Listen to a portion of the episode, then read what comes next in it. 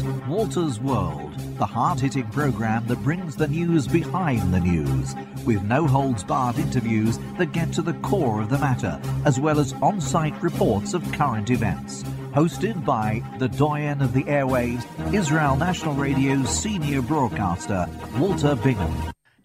Hello and welcome. It's June 20th, 2023, the first day of the month of Tammuz, 5783 in the Hebrew calendar, Chodesh Tov. I am your host, Walter Bingham, with another edition of Walter's World. I really regret that we've been absent for quite some time due to a sudden and unforeseen eye problem that I have that hopefully only temporarily prevents me from reading and writing. Today I'm giving it a try. In this program, you will hear why I recently spent eight days in the German state of Brandenburg with its capital city of Potsdam. There will be reference to D Day in 1944, the Allied invasion of Europe.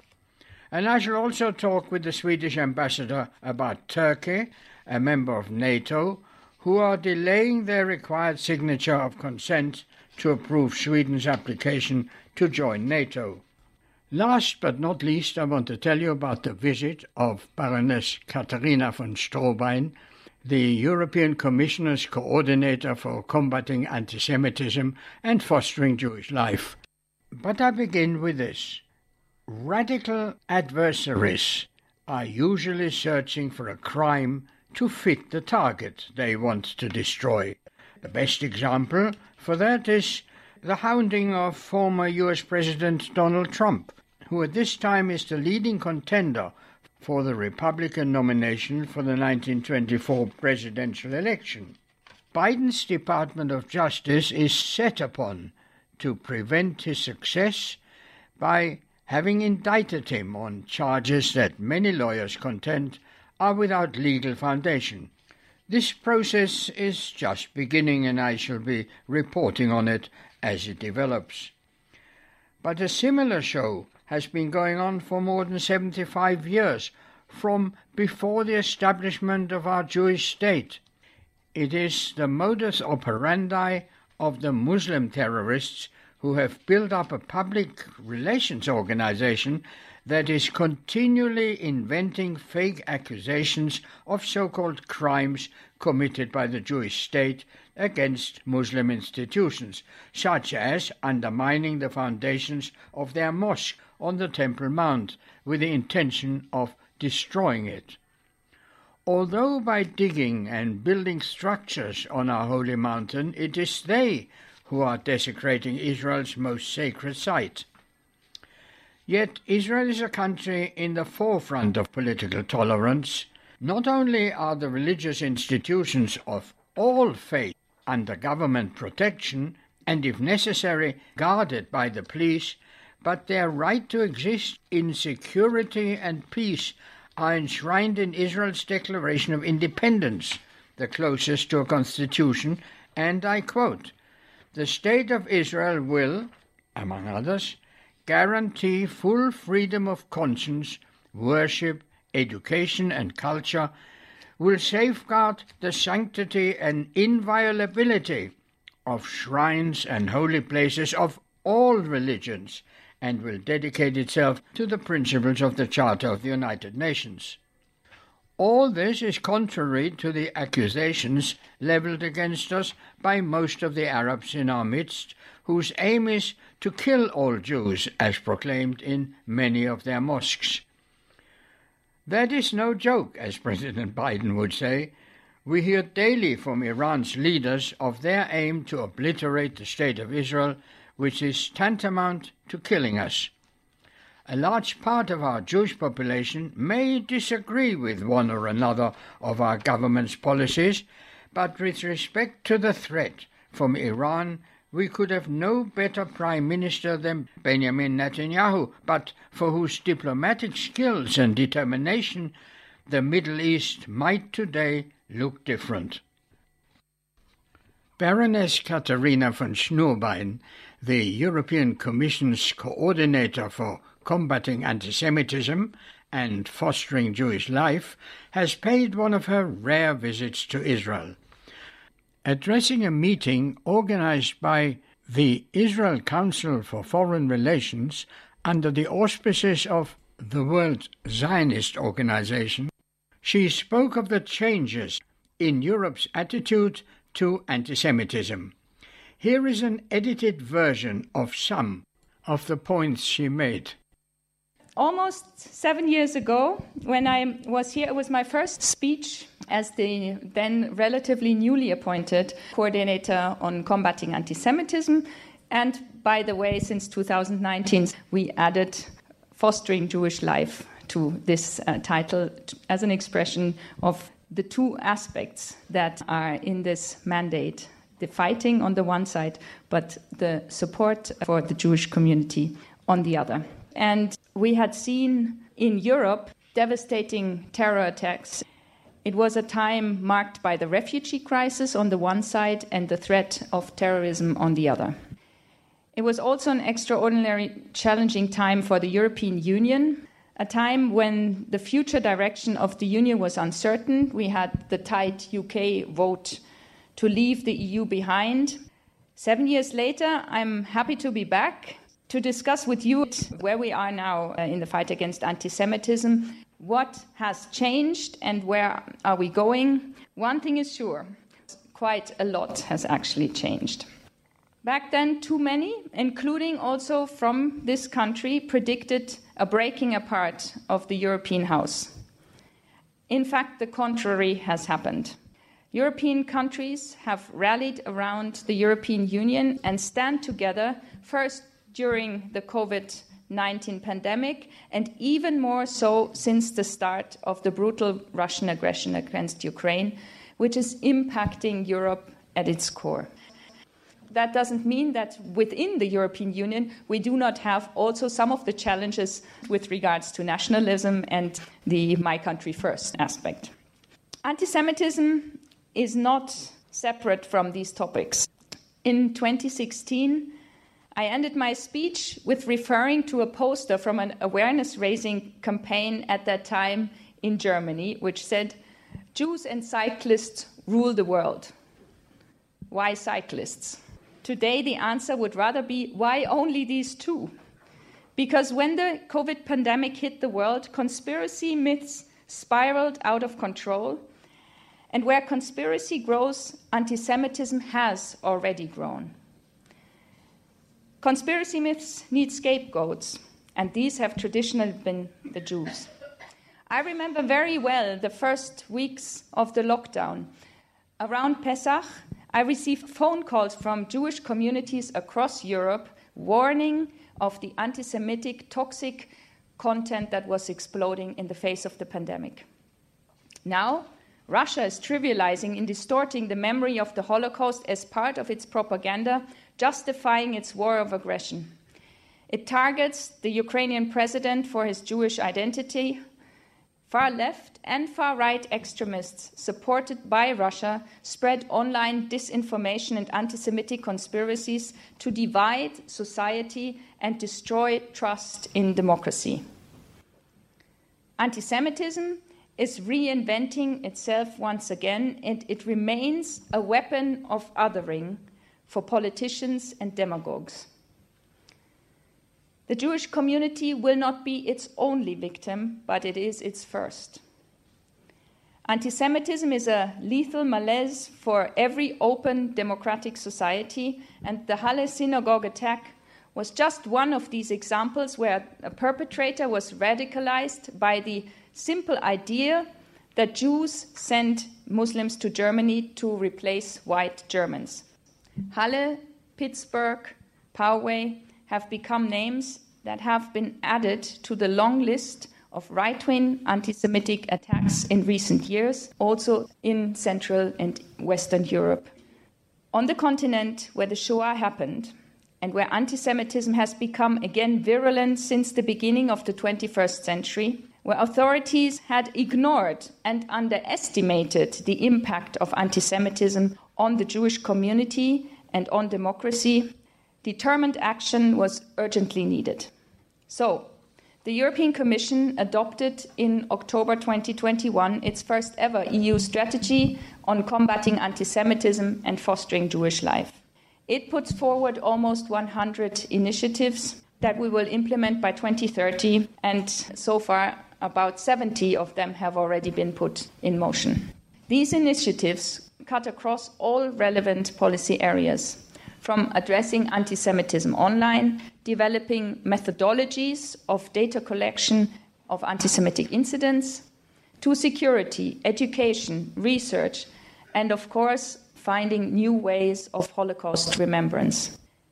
And all initiatives are geared towards one single goal to ensure that Jews in Europe can go about their lives in line with their religious and cultural traditions and free from security concerns. A Europe free from anti Semitism, that's the essence and ultimate goal. We are not naive, but the ultimate goal must be always in front of our eyes. When I was appointed in December 2015, many people doubted the EU's determination to tackle this millennia old hatred, which exists around the globe and even in places without Jews. The EU was the first public administration with a coordinated mandate to combat anti Semitism as part of the domestic and fundamental rights policies. Others had already coordinators, but they were looking mainly at anti Semitism outside their own country. We deliberately added this aspect of promoting the European way of life under which fostering Jewish life is part. If you read the strategy, the Hebrew way, from right to left, the first sentence that you encounter is Europe can only prosper if its Jewish communities prosper too. And I think this shows you the change of awareness of how connected the rise of anti Semitism is with a rise of deterioration of democracy and the belief in democracy. Awareness is all very well, but unless European countries coordinate and strengthen their laws for offenders of any kind of anti Semitism, verbal or physical, this ingrained evil will not change but get worse. The founding of modern Sweden is attributed to June 6th in 1523, the day on which Gustav Eriksson Vasa was elected King of Sweden after he had led an uprising to break the union between Sweden, Denmark, and Norway. It all started in 1916 when that day was celebrated as Swedish Flag Day, but in 1983 it was renamed Swedish National Day. However, unlike in other countries, National Day was only in 2005 declared an official public holiday. Now, Swedish delegation throughout the world celebrate it, and as usual, on the 6th of June this year, Sweden's ambassador to Israel, His Excellency Mr. Erik Ullenhag, held a reception at his official private residence. Among the guests were ambassadors, military attaches, and dignitaries from many countries. Perhaps the most important item of Swedish foreign policy today is their application to join NATO. To allow Swedish application for membership of NATO, all 30 NATO countries must ratify the application. 31, including now Finland, have done so, but President Erdogan of Turkey is using it as a carrot and in return requesting extradition of Turkish dissidents to face trial in Turkey. Also, to change their definition of terrorism to allow arms exports to Turkey Turkey is a signatory to the Convention of Human Rights, and there are also questions about their adherence. Their extradition request is not based on the rule of law, but on political considerations. They ask Sweden for a journalist who allegedly insulted President Erdogan. And now Turkey's latest objection concerns this unfortunate diplomatic incident outside the Turkish embassy in Stockholm, where the Swedish politician Rasmus Paludan publicly and foolishly burned a copy of the Quran, and that, of course, has complicated matters further. Turkey's requests holds up the Swedish applications, which has been labeled by some as blackmail. This is what the German ambassador, His Excellency Mr. Steffen Seibert, told me recently about that subject. For Sweden, after many, many years of staying out of NATO, to want to be members of NATO and to push towards NATO membership is a tremendous step, and it is a tremendous strengthening of NATO. It is the outcome of, of course, the Russian war of aggression against Ukraine, without which this perhaps would not have happened. So, if Mr. Putin thought that he would weaken NATO by violating every international rule, the sovereignty of Ukraine, what really he did was to strengthen NATO because we will have two more NATO members who will be very effective and very worthy NATO members. How do you see the situation? I'm the German ambassador to Israel, based in Tel Aviv. I cannot tell you where exactly things stand today between Sweden and Turkey. I really wish, and I think this is the wish of the entire German government and of everyone in NATO, that this can be solved so they can become members of NATO as quickly as possible they will be very, very valuable yeah. members. With respect to Turkey, it's not a secret that the German government has for many years been talking about human rights deficits in Turkey. This is something that we have often taken up with the Turkish government. These are controversies we had with them. So I really hope this can be solved. Perhaps the most important item of Swedish foreign policy today is their application to join NATO. To get an up to date view of the situation, I spoke this week with the Swedish ambassador, His Excellency Mr. Erik Ullenhag, and I asked him first about the prognosis of Sweden's application to join NATO now that President Erdogan of Turkey has been re elected for another term of five years. Sweden applied to NATO after Russia's brutal invasion to Ukraine. And that's actually quite historical. Sweden hasn't been to war for 200 years.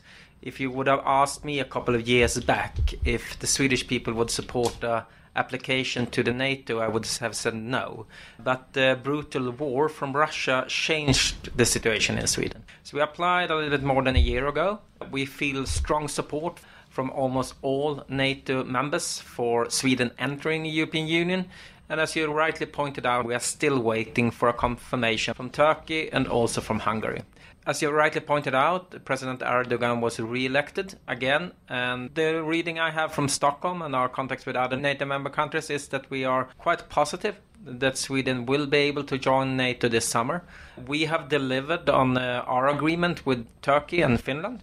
We have changed some legislations when it comes to the fight against terrorism. Uh, we have also delivered on the asks that the Turkey has. So now we are waiting for Ankara.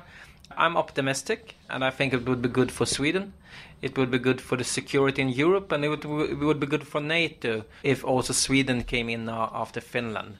But it is a historical step for us, and it's uh, amazing to see that we have a strong support for the moment in the Swedish public for entering NATO.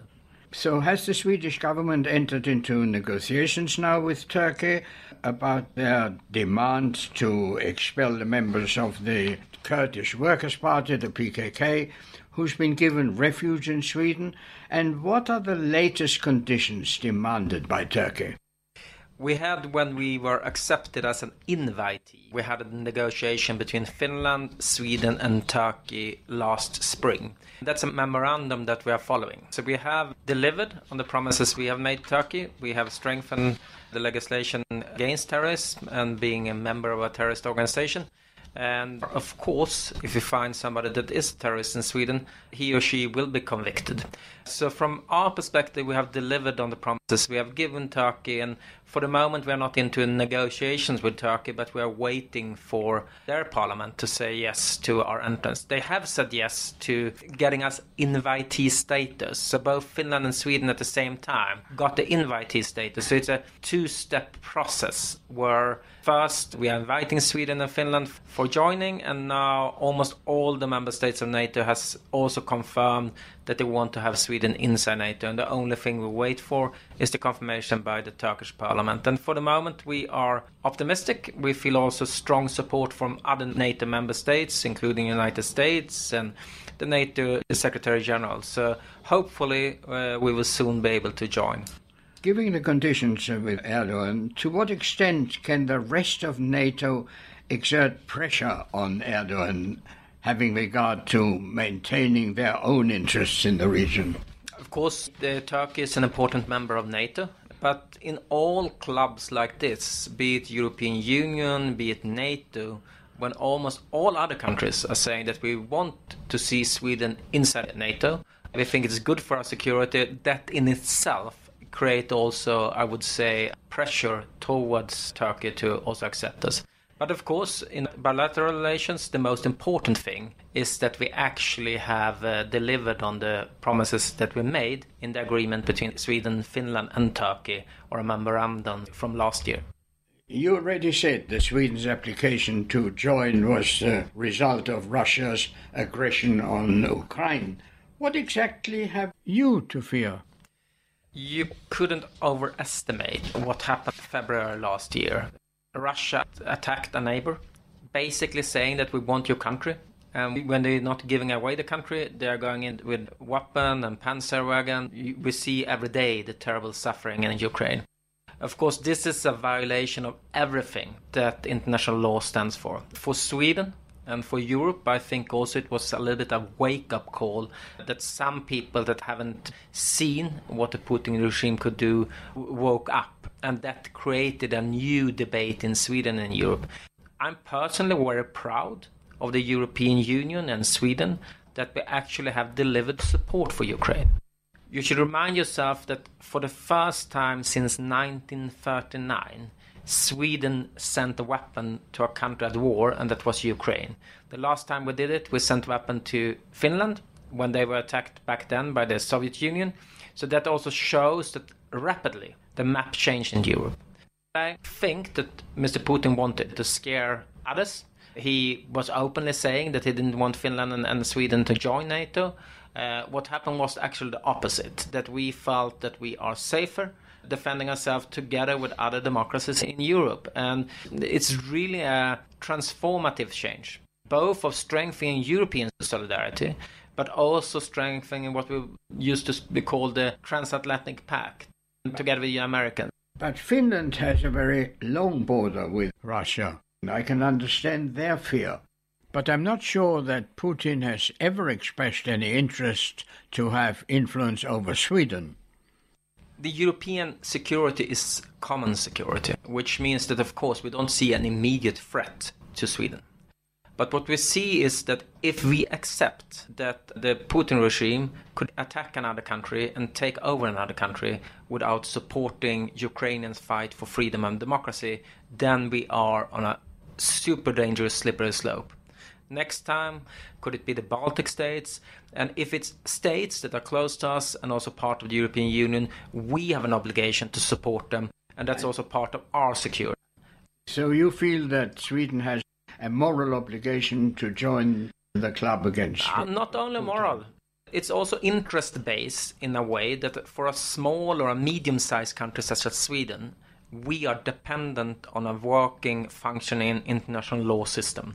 If you don't have an international law system working, if you don't respect the territorial sovereignty of other countries, of course, uh, then it's more dangerous for smaller and medium-sized countries.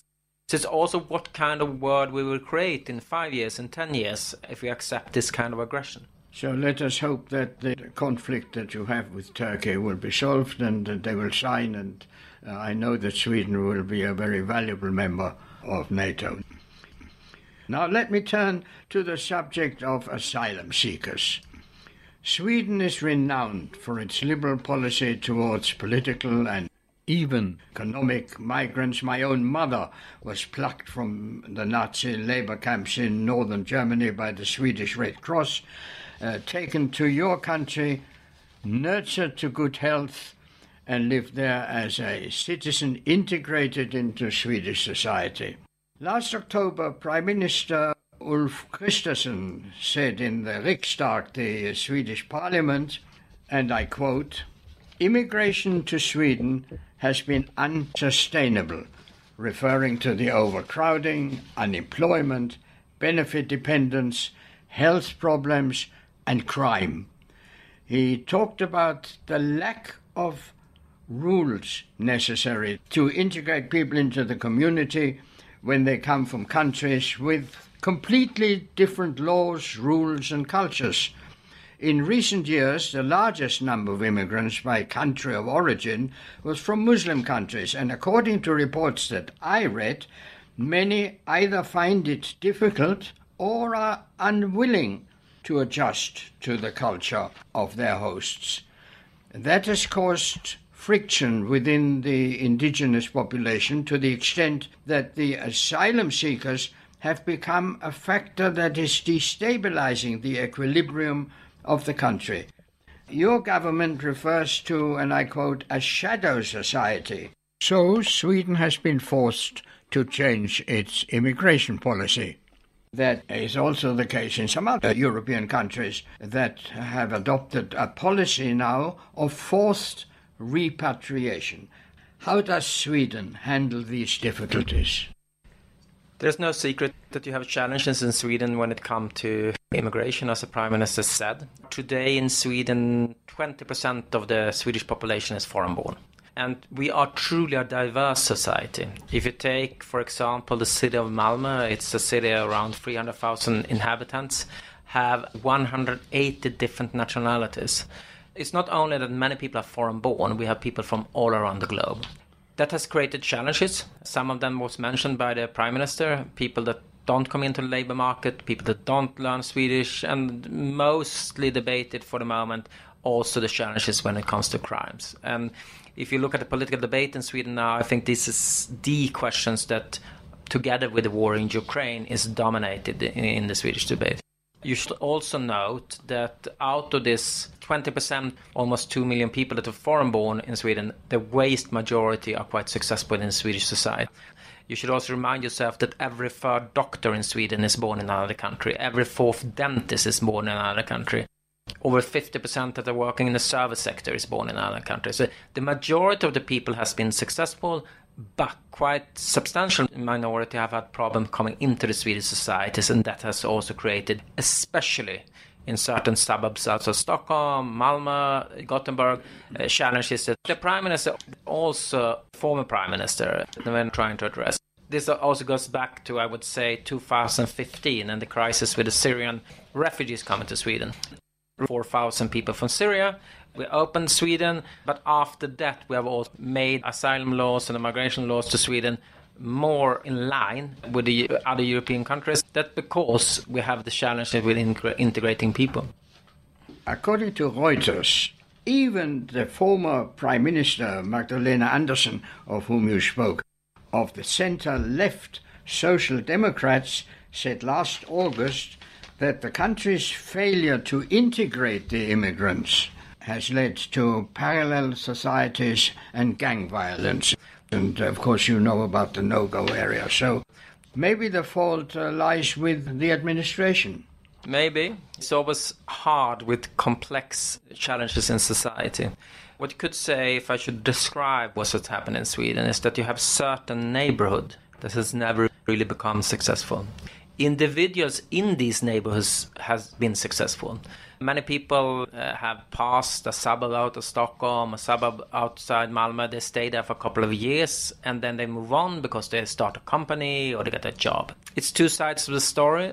The problem is that in every refugee wave, we have had some people that have not coming into societies. And then you have in these neighborhoods uh, a lot of people that don't speak proper Swedish, that are not part of the labor market, and that creates also a dangerous situation for criminal gangs that can recruit people from this social station. So this is a long-term challenge. Uh, the current government is strengthening quite a lot of the laws when it comes to how to fight crime. We're not going to solve this in one year. We're not going to solve it in five years. For the moment, the, the focus in Sweden, rightly so, is on the challenges we have, especially in certain neighborhoods. Well, Sweden is now changing its immigration policy. I mean, in effect, that uh, you closing the stable door after the horse has bolted. To be honest, I think most people of all political colors all around the globe don't want to see refugees because if you see refugees, you have a terrible situation that people are fleeing. Sweden received people of the Holocaust, the Shoah. Of course, we didn't want these people to be victims maybe of the greatest evil in history ever. But for the people it was quite natural to open their doors for people coming from the holocaust. So of course we would love to live in a world where you didn't have refugees. It's of course easy with immigration if you immigrate to a job or to study in a country. And that part of immigration is crucial i think for all countries the terrible war in Syria. Without that, refugees would have come end up in, in, Europe. Sweden is respecting and will respect the right to get asylum. We are still taking quota refugees, but we have a tighter refugee policy today than we have a couple of years back, and that's the challenges we also see within Swedish society. Quite broad public backing for that new policy, political backing for it. When it comes to migration policy, you see that several political parties have changed their policies last seven, eight years. And now the majority see the necessity actually of having more legislation in line with other European countries. You mentioned that a few years ago you and the population would have been against joining NATO. Why? Personally, I've been for uh, joining NATO for many years.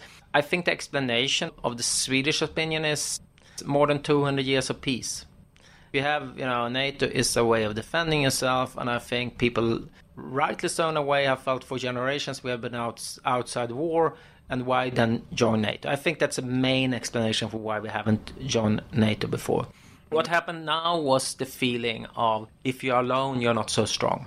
And I think what happened that was crucial in the beginning of the war was also that European Union, uh, US, many other countries started to support Ukraine, but also were quite clear you're not part of NATO, you're not part of the common defense. And that I think influenced a lot of Swedish people feeling like even if we're close to US, even if we're close to Europe, we don't really have the security guarantees as you have in NATO. So I think that's the explanation. We also have, according to my opinion, when it comes to neutrality and we have a challenge sometimes with our own history because of course neutrality has been a smart way of being outside of wars but you can't really say it's the higher moral ground to be neutral. For example, during the Second World War, it was efficient for Sweden. But it's something that we also need to reflect upon. To be neutral between Nazi Germany and the Allies, that's not something to be proud of. We have parts of, of that history to be proud of. Raoul Wallenberg, Count Bernadotte, white buses saving Jewish people. But we were also the countries we need to re- remind ourselves it was Sweden and Switzerland that were the first countries asking to have a J in the passport of Jewish people. That's also part of a legacy. We let Nazi soldiers pass through Sweden to Norway. That's also part of a legacy. And making uh, ball bearings for the Nazis? Yeah, and the Nazis were also dependent on, on Swedish iron and Swedish uh, export. It's always hard to judge earlier time in history. We need to learn from history my firm conviction is that every country in Europe has a lesson still to learn from, try to understand. It's almost impossible to understand the Holocaust to Shoah, but try to understand it and try to make sure it doesn't happen again. And also make up with our own history. Because what happened after Second World War was that almost every country either wanted to forget or pointed at the resistance or whatever, what we tried to help, or we said we didn't know what's happening. So we all have a duty to try to understand it. And I would say that the only country in Europe that sincerely have done the homework is actually Germany. Because Germany has, for decades now, been very open, transparent, and had the public debate. We are trying to do what we can in Sweden, but we still have a homework to do there and other European countries as well. I've just been in Germany talking to schools, and my experience bears out what you just said about the Germans. Has Sweden had survivors talking to schools? Yeah, some of them I know or knew quite well. Of course, we have the same challenge that the survivors are getting fewer and fewer. Fewer could tell what actually happened. That is dangerous because then you go into a point where it's not memories anymore, it's history. Of course, the Jewish population in Sweden is around 15, 20,000, so we don't have many, many Holocaust survivors, but we have some heroes that have really traveled Sweden, visiting in schools, and, and made a tremendous work for Holocaust remembrance and, and fighting anti Semitism. Most Swedish young people speak English, and I offer myself to go to Sweden if I'm invited to talk to schools. I would love to have you. I don't think I would recognize the country that was for years my second home, and I personally am most grateful to Sweden because of the efforts of the late Count Folke Bernadotte, who saved so many people and who was tragically and wrongly assassinated here in Israel. Ambassador Ullenhag, thank you so much for taking the time to speak at length and so openly and frankly to Israel National Radio. It's useful for a diplomat to try to explain your own country and look from it outside. Thank you so much.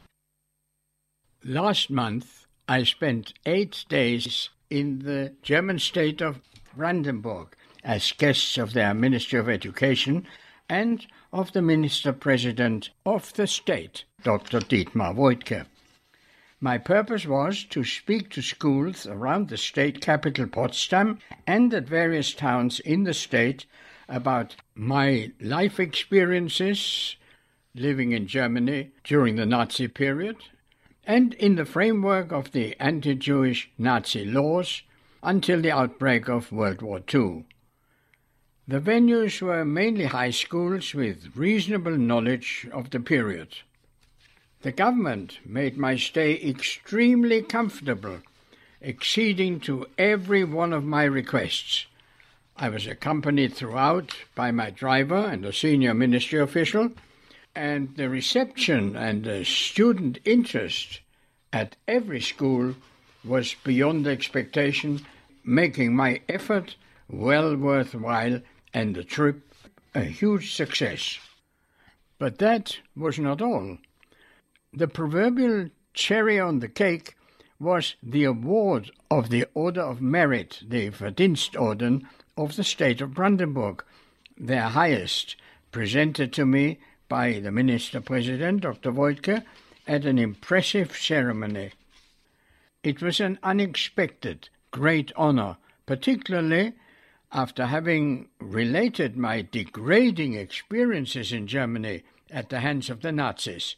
Thank you, Brandenburg. All that was only made possible because the Allies defeated Nazi Germany in World War II. Last week, on June the 6th, was the 79th anniversary of D Day, the invasion by the Allied armies of the Nazi occupied continent of Europe, which marked the beginning of the end for Hitler, Yermak and his criminal gang. The troops landed on the beaches of Normandy, that's northwestern France, and during the heavy fighting for Normandy alone, the Allies suffered 210,000 casualties, with nearly 37,000 of the ground forces killed and a further 16,000 deaths among air forces. I had the privilege of taking part in these battles and by the grace of God came through unscathed. It took another 11 months until the Nazi evil was finally defeated.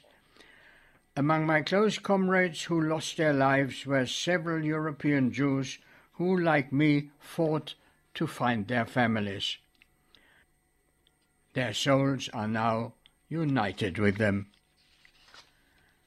As for me, I am finally home in Jerusalem, where I belong.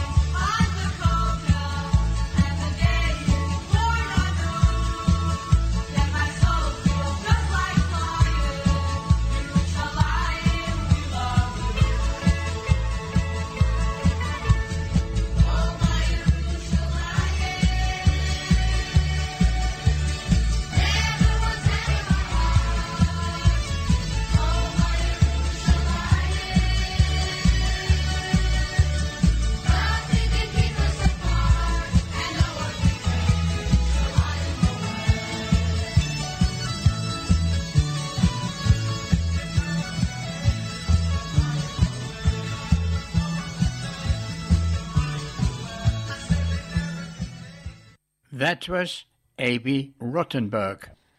I am Walter Bingham, and with this I celebrate my comeback to the airwaves of Israel National Radio, hoping that my eyesight will improve so that I can continue to bring you the news, views, and interviews from Israel and the rest of the Jewish world.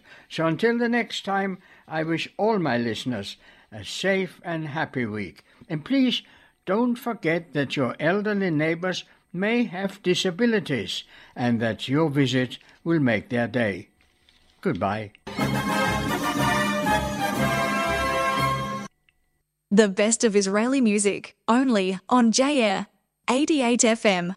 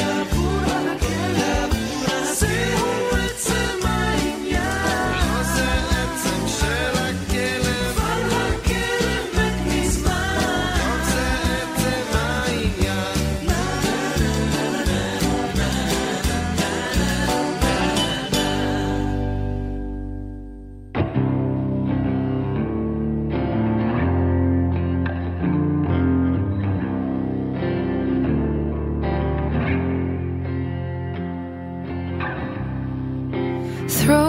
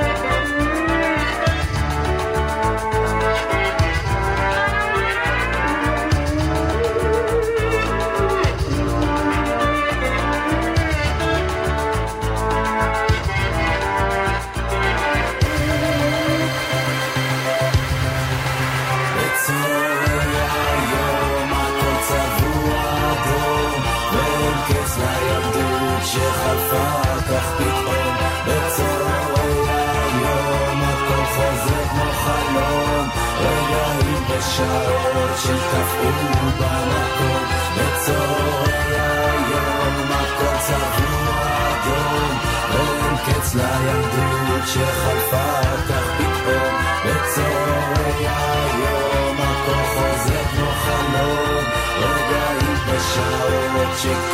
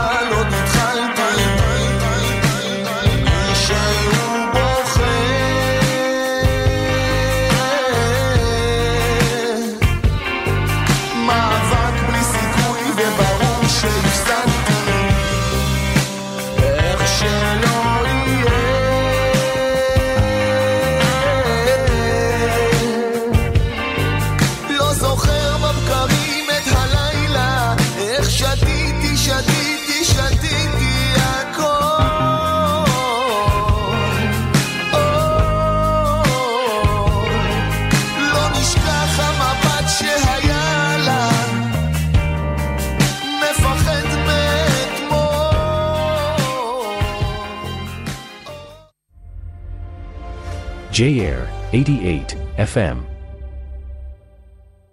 J-Air is committed to diversity and inclusiveness for the Jewish and broader community. j-air.com.au. Hi, this is Mark Kopolov with a reminder that you can support J-Air by joining as a member at j-air.com.au. Your membership fee of $54 a year will help J-Air maintain its commitment of bringing your community to you.